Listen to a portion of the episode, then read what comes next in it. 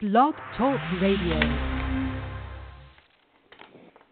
Welcome to VMB, the voice of Manhattan business, brought to you by the Manhattan Chamber of Commerce. I'm your host, Bruce Hurwitz. You can find me on the web at either hsstaffing.com or fishhookbooks.com. I hope everyone will be able to join me this coming Wednesday at noon when my guest will be Alan Winikoff from Sales and Winikoff Communications we will be discussing social media marketing. To learn about all future shows, please visit our website, www.thevoiceofmanhattanbusiness.com. And please remember to visit the events page on the Chamber's website, manhattancc.org, to learn about upcoming events on the Chamber's calendar. I am delighted to be joined today by Ann Kayman from the New York Grant Company we will be discussing diversity in business and economic development. Please remember the opinions expressed on this program are solely those of the participants and do not necessarily represent the views or positions of the Manhattan Chamber of Commerce. If you have any questions, feel free to call in. The number is 805 243 1301. That number again, 805 243 1301. And welcome back to the show. Thanks so much, Bruce. Delighted to be back with you. Well, it's my pleasure as always. And for those who have not had the pleasure, please tell us about yourself and your company. Thank you. Uh, yes, so I'm Ann Kayman. I am CEO and owner founder of the New York Grant Company, happily based in Lower Manhattan. We have been around for now 14 years. We just celebrated our 14th year a few days ago, and uh, we help companies and not for profits and entire communities get grants and economic incentives mostly from the government and it helps them grow succeed hire train develop uh, re- and revitalize areas and um, become more energy efficient and sustainable so we uh, we are very proud of what we do and we've been doing this work in economic development uh, since our beginning 14 years ago and that's our sole focus. That's our complete um, mission. We don't do it as an add-on or a loss leader type of service. We crunch through hundreds and hundreds of applications on any given year and um, work with dozens of wonderful businesses, small and large, of all shapes and sizes, and uh, also for entire communities. I'm doing some work now with the with the with Long Island City in Queens, with the city of New Rochelle, uh, and other places. So it's a it's a real blessing everybody knows what a grant is, but give us an idea of what you mean by economic incentives. Yeah, so um, suppose you're building a factory, Bruce, um, and you're going to be manufacturing noodles, and you want to build that factory out in uh, Bushwick, Brooklyn. Well, there are many tools that government offers, federal, state, local, county, to make that more affordable for you. So, uh, the the government can provide real estate tax breaks, electricity discounts, um, job related credits, business income tax credits and deductions, things of that nature to really shave uh, the bottom line and make it more feasible for you to make the investment and hire the people and train the workforce that uh, has to go into building something productive. And that in turn is really good for the economy so for every benefit that's given, there's always a an ROI to the government, return on investment, usually in multiples of you know seven to one or ten to one for every dollar that's given in say a tax break. Um, government typically gets back in economic spending and investment. Um, you know, at least seven to one or ten to one eh, as a return. A lot of people think Thank of these things as giveaways, but they really aren't. They're um, they're ma- meant to invest in uh, the economy so that we stay alive and healthy and sustainable, and that our workers are fully employed. I understood. I thank you. Sure. Now, our topic again is diversity in business and economic development. Now, diversity can mean a few things. First, let's look at employees. Why? What does it mean, and why should you diversify? Well, I think it's a great question and a wonderful topic. Uh, I really believe very passionately about the the importance of having a diverse workforce. It makes common sense. you know, here we are in the middle of New York City, and New York City has 65% minority population. If you want to deal with a clientele in this city, you perforce must have a diverse workforce that represents that population, represents that clientele. Otherwise, you're you're not uh, communicating as best as you can and and uh, reflecting that which makes the city of New York particularly very wonderful, which is a it's a melting pot and it's a it's a place where people come from all walks of life, from all places on the planet to to start and uh, make a make a go here. So if your workforce reflects that vibrancy and that diversity, I think you have a you have a competitive advantage, very practically speaking, uh, and you have certainly a human and social and economic advantage. Absolutely. I always tell career counseling clients to include foreign languages, and some of them will say, well, the language I speak is um, not that uh, well represented. It could be an Indian dialect, for example. That's usually the case. Okay. And I always say, you know, it is opening up a um, a possible market for an employer. So, what can it hurt? Of course, yes. And I think especially here um, in New York City and New York State and the tri-state area, we're an international community. So the diversity needs to be reflected.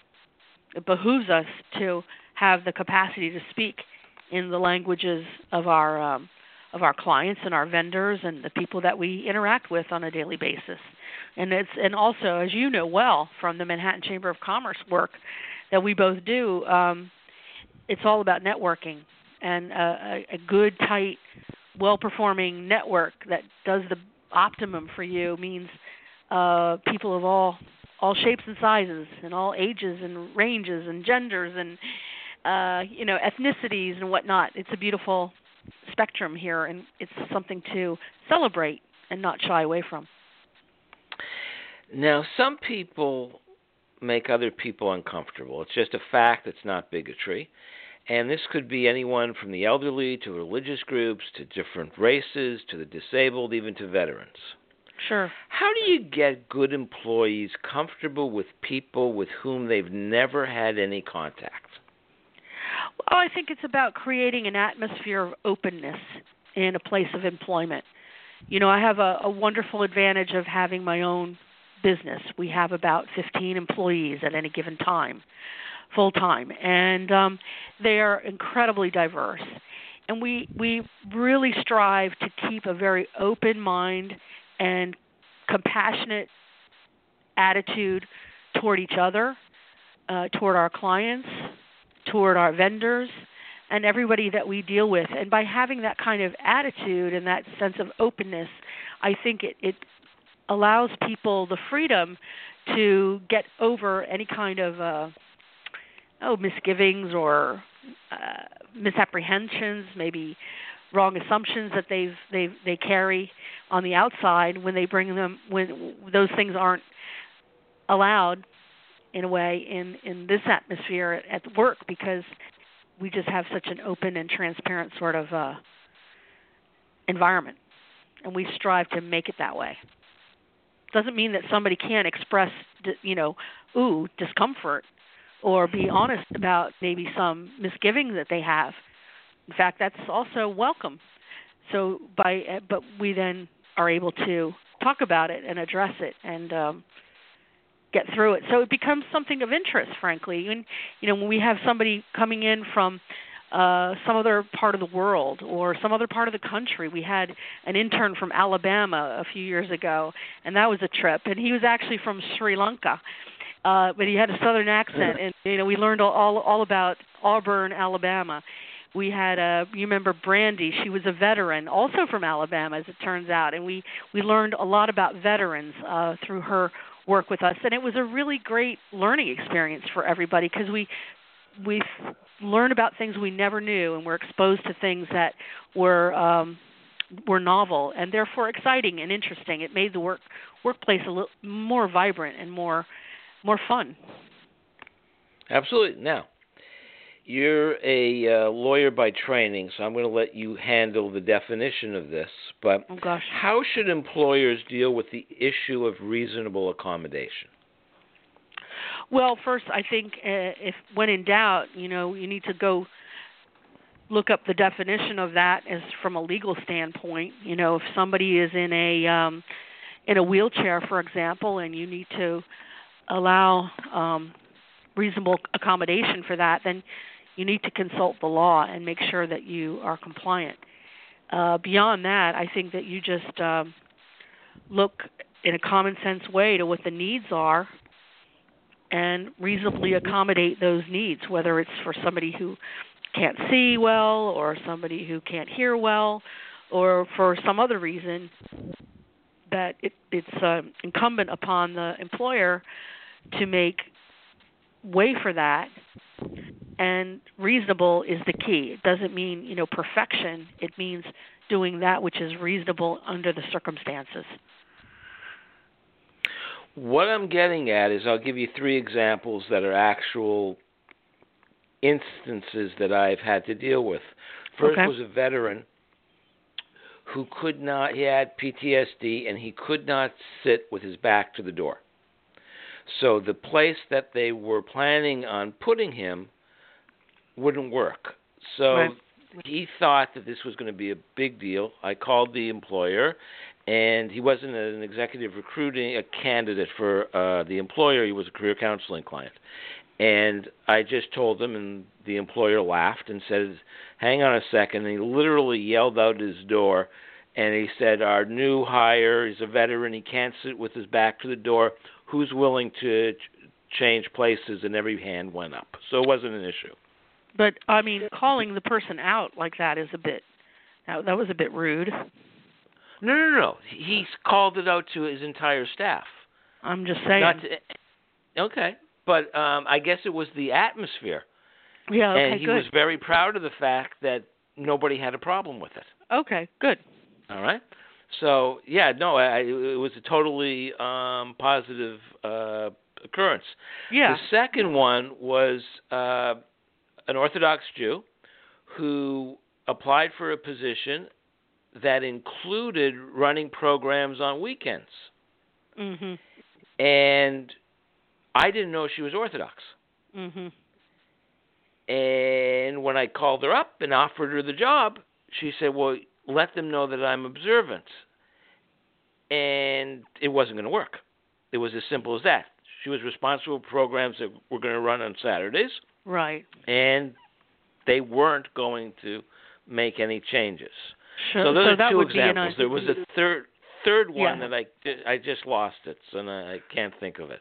I'm but- sorry I interrup- interrupted you, No, but I was going to say that in, in case number two, and I empathize certainly, Mhm. and we we try to accommodate to the maximum extent possible religious uh, needs and differences and uh, time off and such for holidays, religious holidays and whatnot, observances.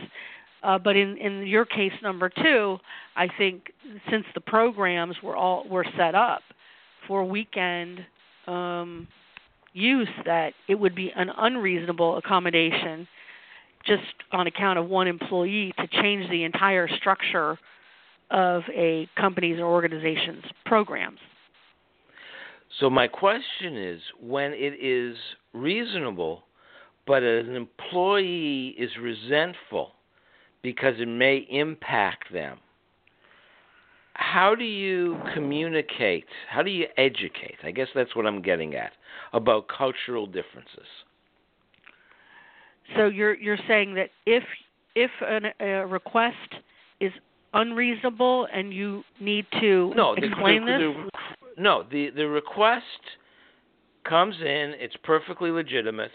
Mhm. and the employer is willing to sees it as reasonable and it's just going to impact somebody that maybe they would have you know um let's Oh. use the religious um example again Okay. you Okay. work every saturday you work uh, uh one saturday and the next week you work a sunday so now you're going to have to work every saturday and this new hire is going to work every sunday and you don't like that Mhm. you feel that that you are being uh, harmed in some way Right. because of somebody else's religious beliefs, and you don't like it.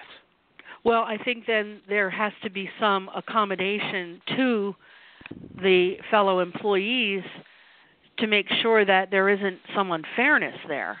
I mean, you don't want to practice some sort of weird reverse discrimination that where somebody's beliefs or or needs uh come before everybody else's but that everybody is acknowledged and respected and allowed accommodation um evenly Understood. and that so that means maybe there's a trade off somewhere maybe the person who has to work the sundays or the saturdays that the other person can't work then gets off on monday or or some other um adjustment is made to equalize things and i think all all that also comes with a lot of conversation and communication about how important this is um how it's seen as a priority for the organization and therefore you know all deference will be made, but all fairness will be also observed.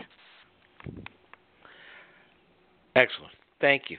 That's where I wanted to go. Now, today in the news, you know, it's a big thing about letting students decide which bathroom they want to use, and it's a major issue. But it also exists in the workplace. How should it be dealt with, in your opinion? my my personal belief is that if you identify as a certain gender, then that is where that's the bathroom you should be using. You know, if you identify as a male, then you should be allowed to use the men's room. You know, it's it's really not a sexual thing. It's more about someone's identity. Uh, okay. Now, I was just thinking of one case that was brought to me where there was a man who wanted to use the women's bathroom, Mhm. and he was given permission, but the women were very uncomfortable, and they complained about it. So Wait, was he the was solution, he was he identified as a woman? Is he is he, w- he he self-identified as a uh, woman. Okay, Okay, so he would be dressed as a woman, but biologically he was a man. I see. All right, and they were very uncomfortable. And the women went to HR and complained. They said, "We don't want this guy in the bathroom." The company decided to make all of the bathrooms unisex. No, there you go.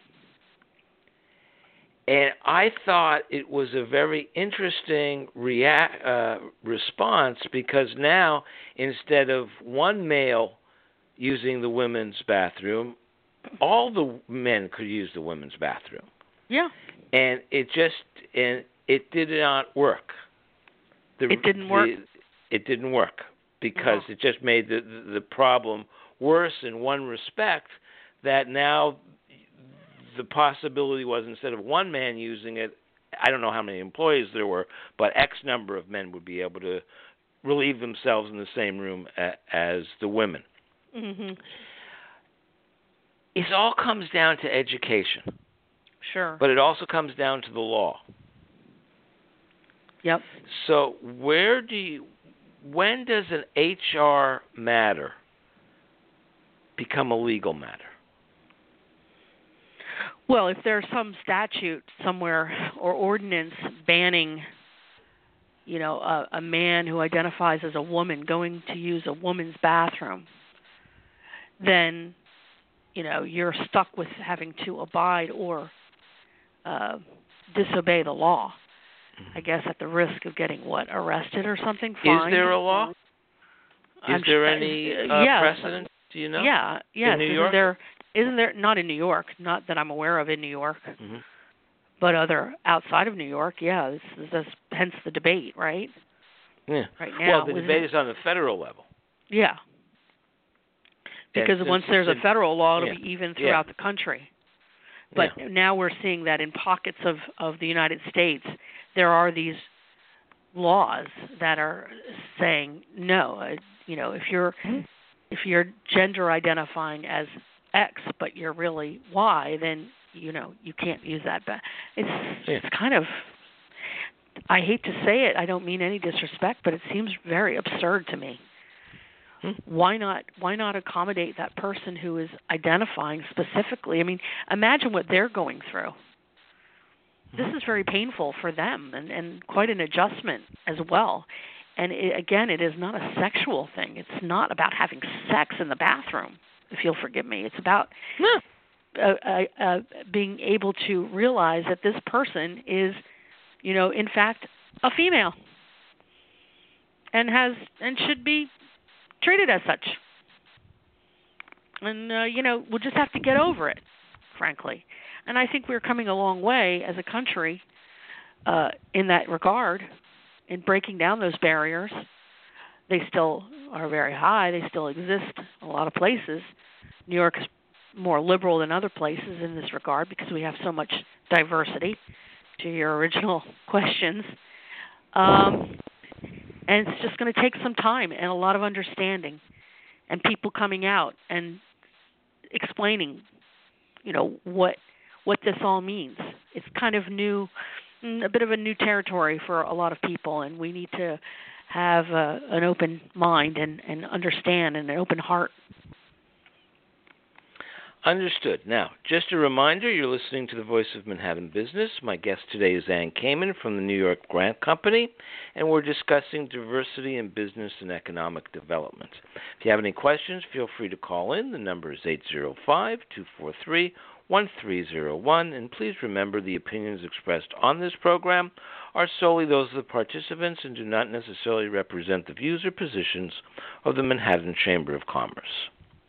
Now, some persons and think that they are entitled, in quotation marks, entitled because of their minority status. This comes up all the time.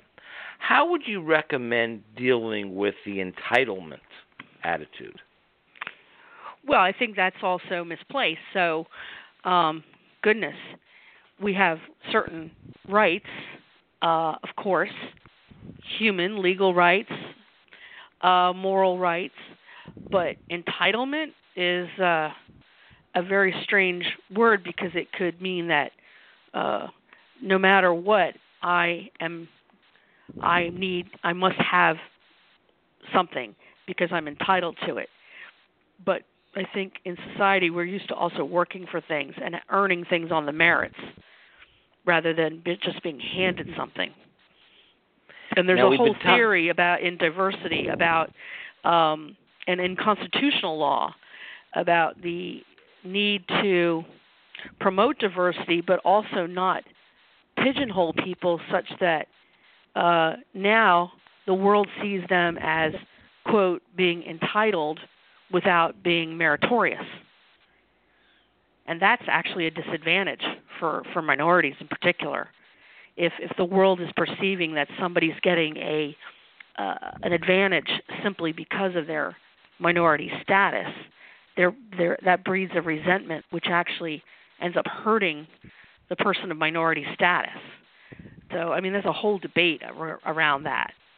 But at the same time, I'm I'm I'm looking at the statistics. I study these things, and in terms of diversity, um, in in things like procurement, of of contracts, you know, where the city of New York gives less than 5% of its contracts to MWBEs, minority and women-owned business enterprises, less than 5% is just embarrassing when we have 65% minorities in this city.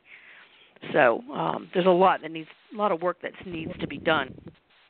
And I'm not and talking about entitlement. I'm talking about earning the right to have to participate in the city's um, you know 17 18 billion dollars worth of contracts that they give out every year uh, and being recognized uh, as an MWBE certified and capable of doing of sharing in that pie. And what's funny is well, it's not funny. It's a it's a nice thing. Some groups had been considered in the past to be minorities. They're not anymore. The Jewish community is no longer considered a minority. The Right. Italian community is no longer considered a minority. Yeah, And I'm part Irish, I guess so you know The there was Irish, a time in good. time in the in the in the New York City history where the Irish were considered uh poor and deadbeat and you know not worth having here. Yeah, but I'm talking about from the perspective of uh, special rights as Sure. a minority group.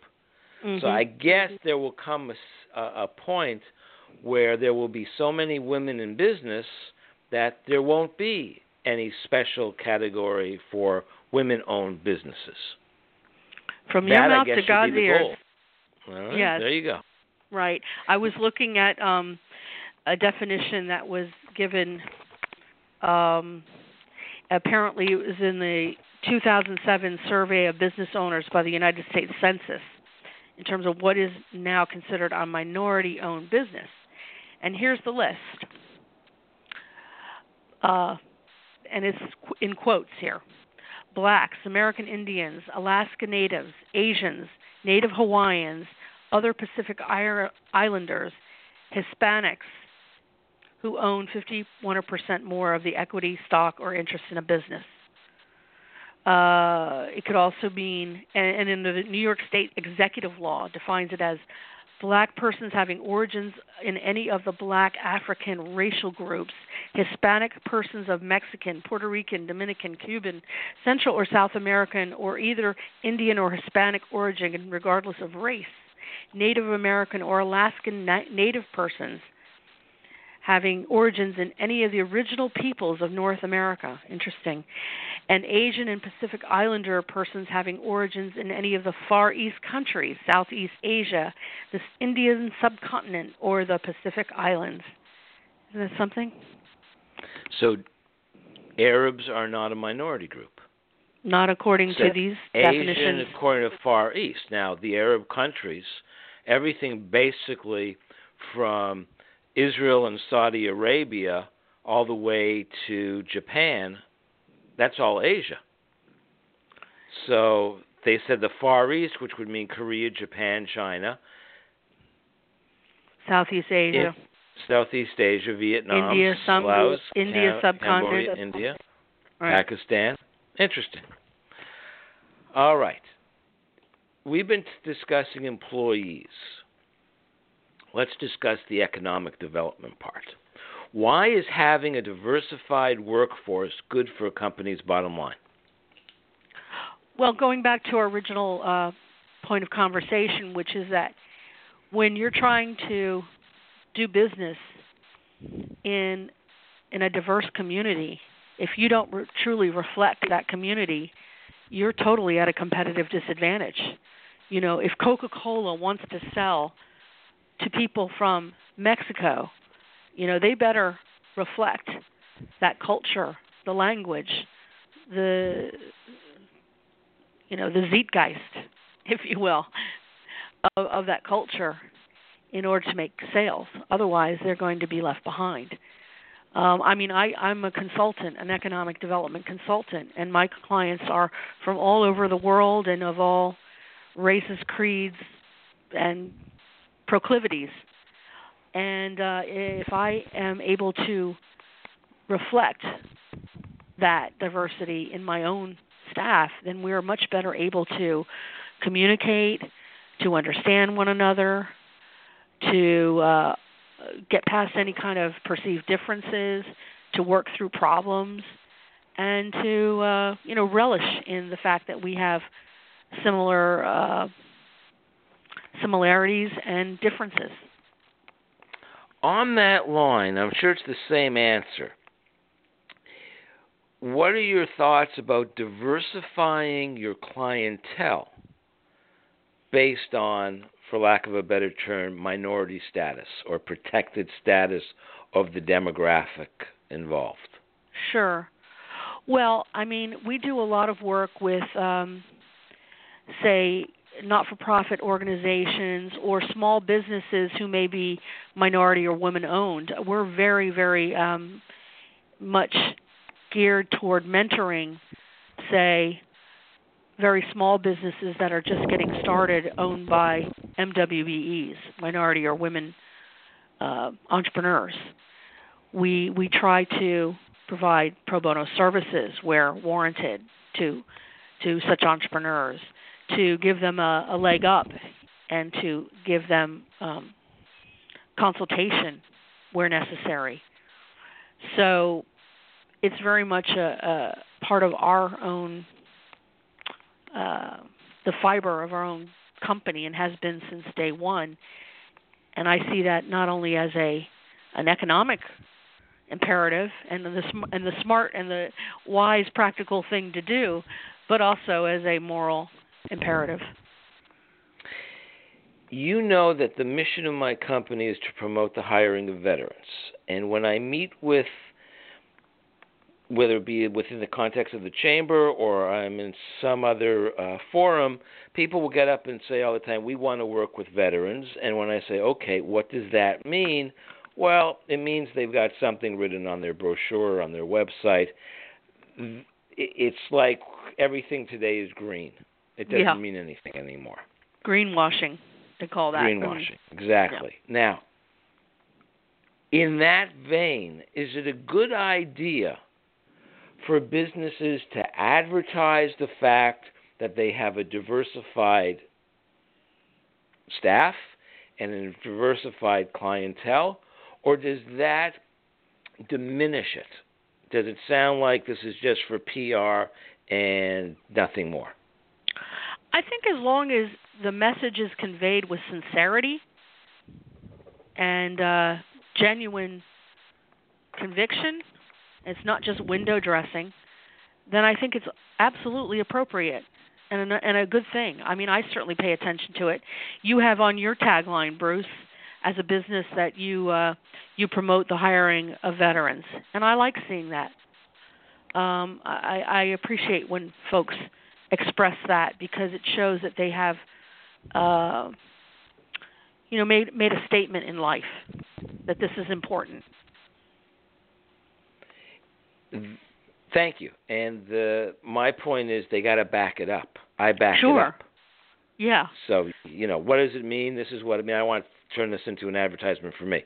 Um, you know, this is what it means. Oh, okay, that's real. Somebody else says we um, support the higher. We want to build our um, our veterans workforce. Okay, how many veterans did you hire last year? Yeah, none. Well, we inter. So I mean, it doesn't mean anything. Right. That's why I'm saying it it needs to be genuine and and with conviction and truth, right? Not just window dressing. Not just aspirational. That, and on that point of agreement, let me ask my final question, which is always what's the best way for people to get in touch? Uh, thank you. Uh, best way is via email at ann, A-N-N, at nygrants. That's N-Y-G-R-A-N-T-S dot com. And as always, it's a pleasure. Same back to you, Bruce. Very nice to be with you as always, and I look forward to our, our next time. I believe we got another couple coming up, including one on millennials, which will be fun. Oh boy. Okay, good.